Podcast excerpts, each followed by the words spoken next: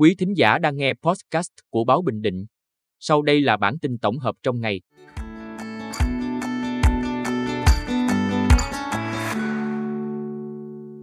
Bản tin tổng hợp ngày 10 tháng 8 của Báo Bình Định có những tin sau. Thành phố Quy Nhơn tuyên dương học sinh giỏi và trao học bổng khuyến tài.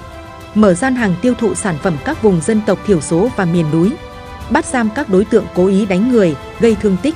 Thay đổi tội danh đối với đối tượng hiếp dâm. Sau đây là nội dung chi tiết. Thành phố Quy Nhơn tuyên dương học sinh giỏi và trao học bổng khuyến tài. Sáng 10 tháng 8, Hội khuyến học thành phố Quy Nhơn tổ chức lễ tuyên dương học sinh giỏi và trao học bổng khuyến tài cho học sinh nghèo vượt khó học giỏi năm 2023. Tại buổi lễ, Hội khuyến học tỉnh đã trao giải thưởng quan trung về học tập cho năm học sinh và trao học bổng khuyến tài cho chính học sinh các cấp học trên địa bàn thành phố Quy Nhơn đạt thành tích xuất sắc trong học tập. Tổng trị giá 18 triệu đồng. Hội khuyến học thành phố Quy Nhơn cũng tuyên dương 38 học sinh đạt thành tích xuất sắc trong học tập, trao học bổng cho 87 học sinh nghèo, trao học bổng khuyến tài cho 12 học sinh là con em người lao động thuộc các hội khuyến học cơ sở trực thuộc.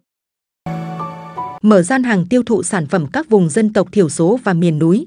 Từ ngày 15 đến 18 tháng 8, tại quảng trường Chiến Thắng, thành phố Quy Nhơn, Sở Công Thương tổ chức khu gian hàng giới thiệu, hỗ trợ tiêu thụ các sản phẩm đặc trưng, đặc sản, tiềm năng các vùng dân tộc thiểu số và miền núi của tỉnh Bình Định, gồm 15 gian hàng quy chuẩn, bày bán các sản phẩm OCOP của các doanh nghiệp, hợp tác xã, cơ sở, hộ sản xuất, kinh doanh, phân phối ở các huyện An Lão, Vĩnh Thạnh, Vân Canh, Tây Sơn và Hoài Ân. Bắt giam các đối tượng cố ý đánh người, gây thương tích.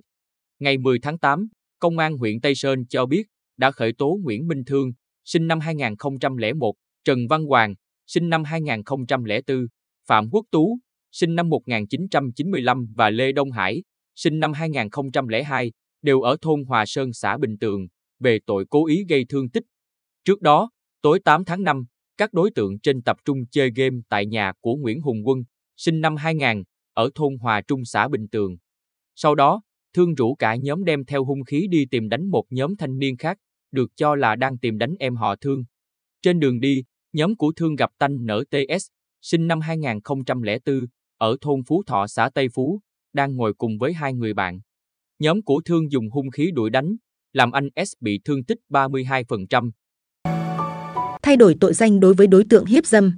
Ngày 10 tháng 8, Công an thị xã Hoài Nhơn cho biết đã quyết định thay đổi tội danh đối với Lê Nguyên Hưng, sinh năm 2002, ở phường Hoài Đức, từ tội giao cấu với người từ đủ 13 tuổi đến dưới 16 tuổi, thành tội hiếp dâm người dưới 16 tuổi, theo khoản 2 điều 142 Bộ luật hình sự, có khung hình phạt từ 12 năm đến 20 năm tù giam. Trước đó, ngày 10 tháng 3, cơ quan cảnh sát điều tra công an thị xã Hoài Nhơn đã khởi tố, bắt tạm giam bị can Lê Nguyên Hưng về tội giao cấu với người từ đủ 13 tuổi đến dưới 16 tuổi. Tuy nhiên trong quá trình điều tra, cơ quan cảnh sát điều tra công an thị xã Hoài Nhơn đã trưng cầu giám định đối với bị hại NTH, kết quả giám định xác định NTH hạn chế năng lực hành vi. Vì vậy, cơ quan điều tra đã quyết định thay đổi tội danh phù hợp hành vi đối tượng.